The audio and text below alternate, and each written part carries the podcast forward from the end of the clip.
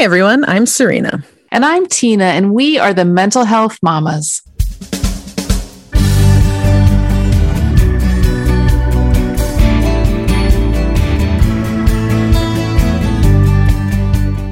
Welcome to No Need to Explain. We are so glad you're here. First, as always, a quick disclaimer. We come to you not as mental health professionals or experts in the field, but rather as the parents of kids who struggle with their emotional health. If you or someone you love is experiencing a mental health crisis, please seek professional support. You'll find a variety of resources in our show notes and on our website, no need to explain podcast dot com. So, can we talk about the story that made national news in the past few weeks? Did you see the video? Oh, yes, I saw that video and it was painful. And if you haven't seen it, the video went live on YouTube after a school board executive session streamed to the general public. In the video, the school board members said quite disparaging things about parents, including the one comment that made me totally bristle. Uh, they want their babysitters back. It was surprising, and yet... And yet, in the role we play, we hear people share lots of things, including assumptions they are making about the people who are not in the room. Mm-hmm. For many years, Serena and I have played a role in fostering family-school partnership and supporting families as peers and not as advocates. This is an important distinction because... we do not ever advocate for families, but instead encourage families to find their voice. The place we do find ourselves sharing themes we've heard, and I guess where we are advocating in a way, is at the county, state, and the kind of systems levels. Um, we constantly ask people, you know, the people with the power and the funding to invite parents to the table to better understand what life is like for us. We also invite stakeholders to meet as if there are always family members in the room. Because if we all talk like all the stakeholders are at the table, it levels the playing field. Does that make sense?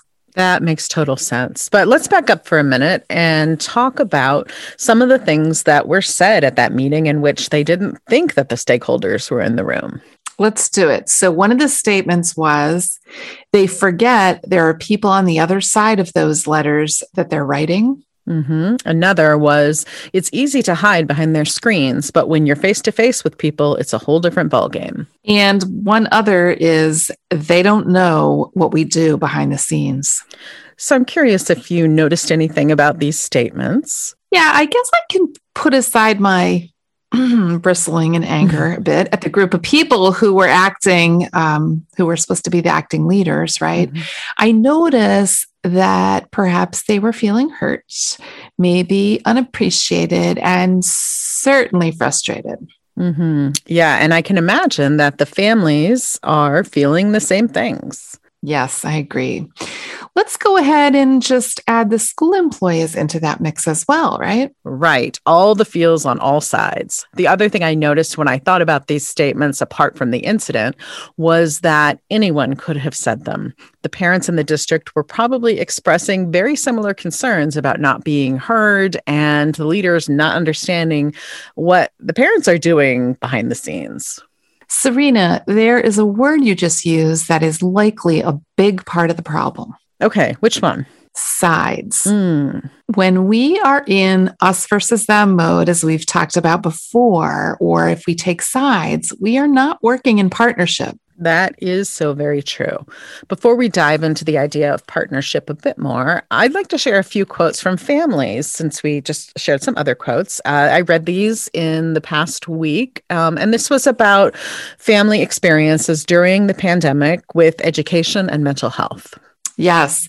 The National Federation of Families shared the results of a survey in which they received responses from eleven hundred families.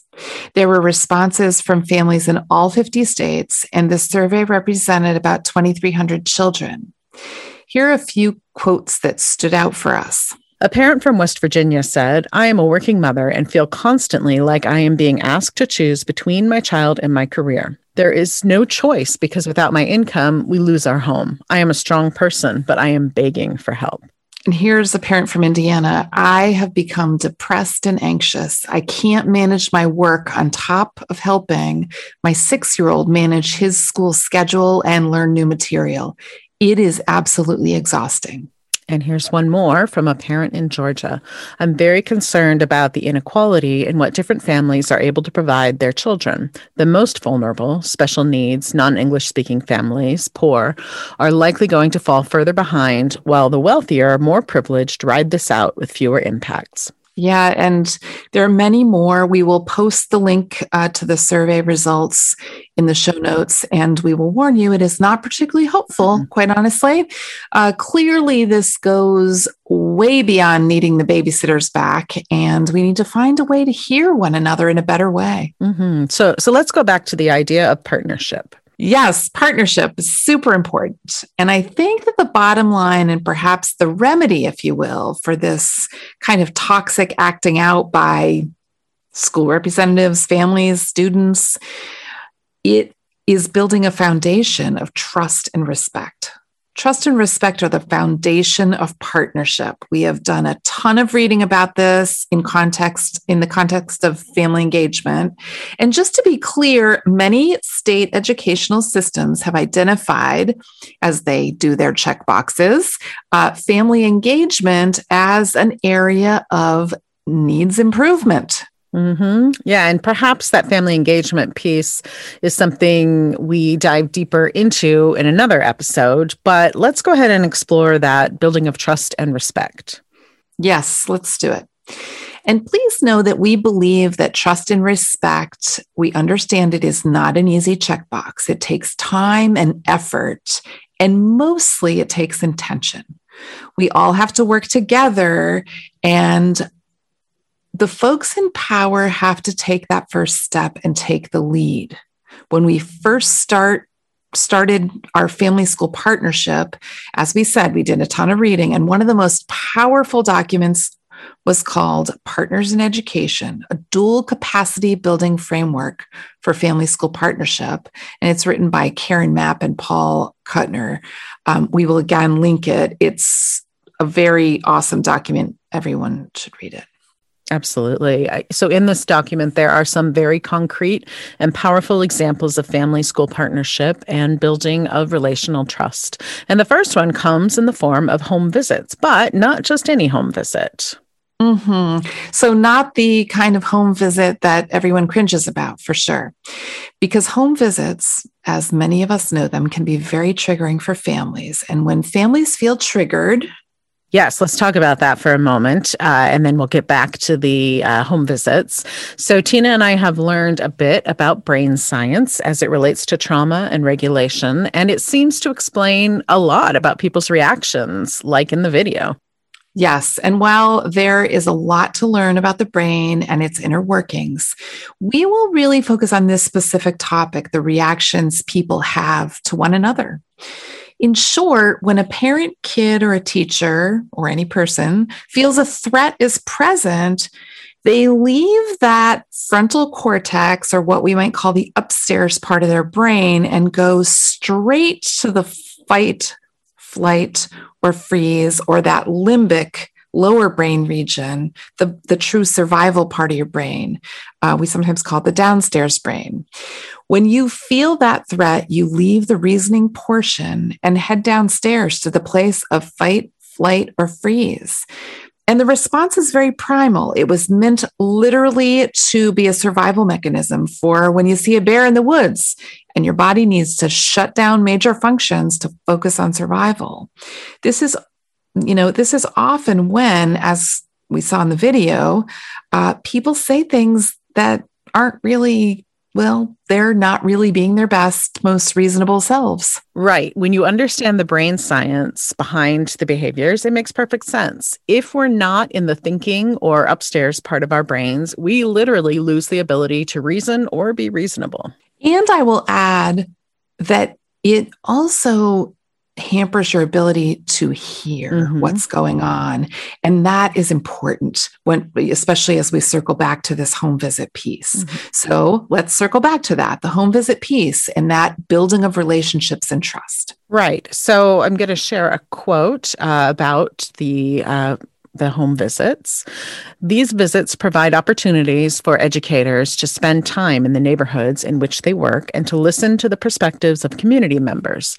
The visits are not designed to be assessments of families. Rather, they are relational in nature and are specifically designed to be respectful of families' assets and strengths and to build the capacity of both the educator and the family to support the academic and social success of every student. And then it goes on to say, teachers begin the home visit conversations by asking families to share their hopes and dreams for their child, as well as information about their child's strengths and possible challenges. I love that. And listen to the quotes from the parents. What made me more engaged was the home visit. When they first called about the home visit, I was very skeptical. I thought it was a C P S or Child Protective Service visit. For the teacher to take the initiative to come to my area where I live and have no problem with it, to sit in my living room and ask me about my child, that really meant something to me. It meant that this person's going to be my partner and we are going to work together and she cares for my child. The whole time we discussed my child. For me, that was the first engagement that signaled a change for me. Before, I used to always be on my guard and feeling defensive.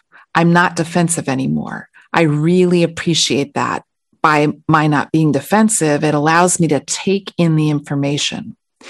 At one time, I was so defensive, I wouldn't hear a thing.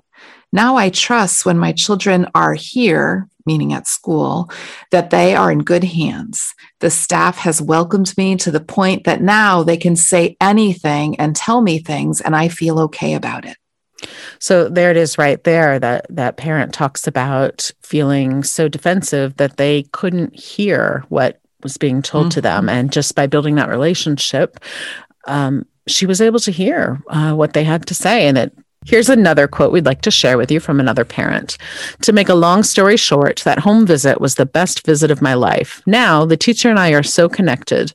I really appreciate these home visits. When I was coming up, we received home visits, but they were for C P S, again, Child Protective Services, or they were for attendance issues. Home visits were for a lot of negative issues, and so there are a lot of negative connotations about the idea of home visits. I'm glad that is changing. Yeah, amazing. And if you're wondering about this from the teacher perspective, teachers commented that the effect of the summer and early fall home visits was felt instantly. The framework continues to say that these home visits seem to shift the entire culture of engagement. So we must intentionally build trust. It truly is the foundation of positive family-school relationships. And we need that now more than ever when families and teachers are being asked to do it all. We started this podcast episode talking about the stakeholders, and not only talking like everyone is in the room, but also inviting all stakeholders to the table.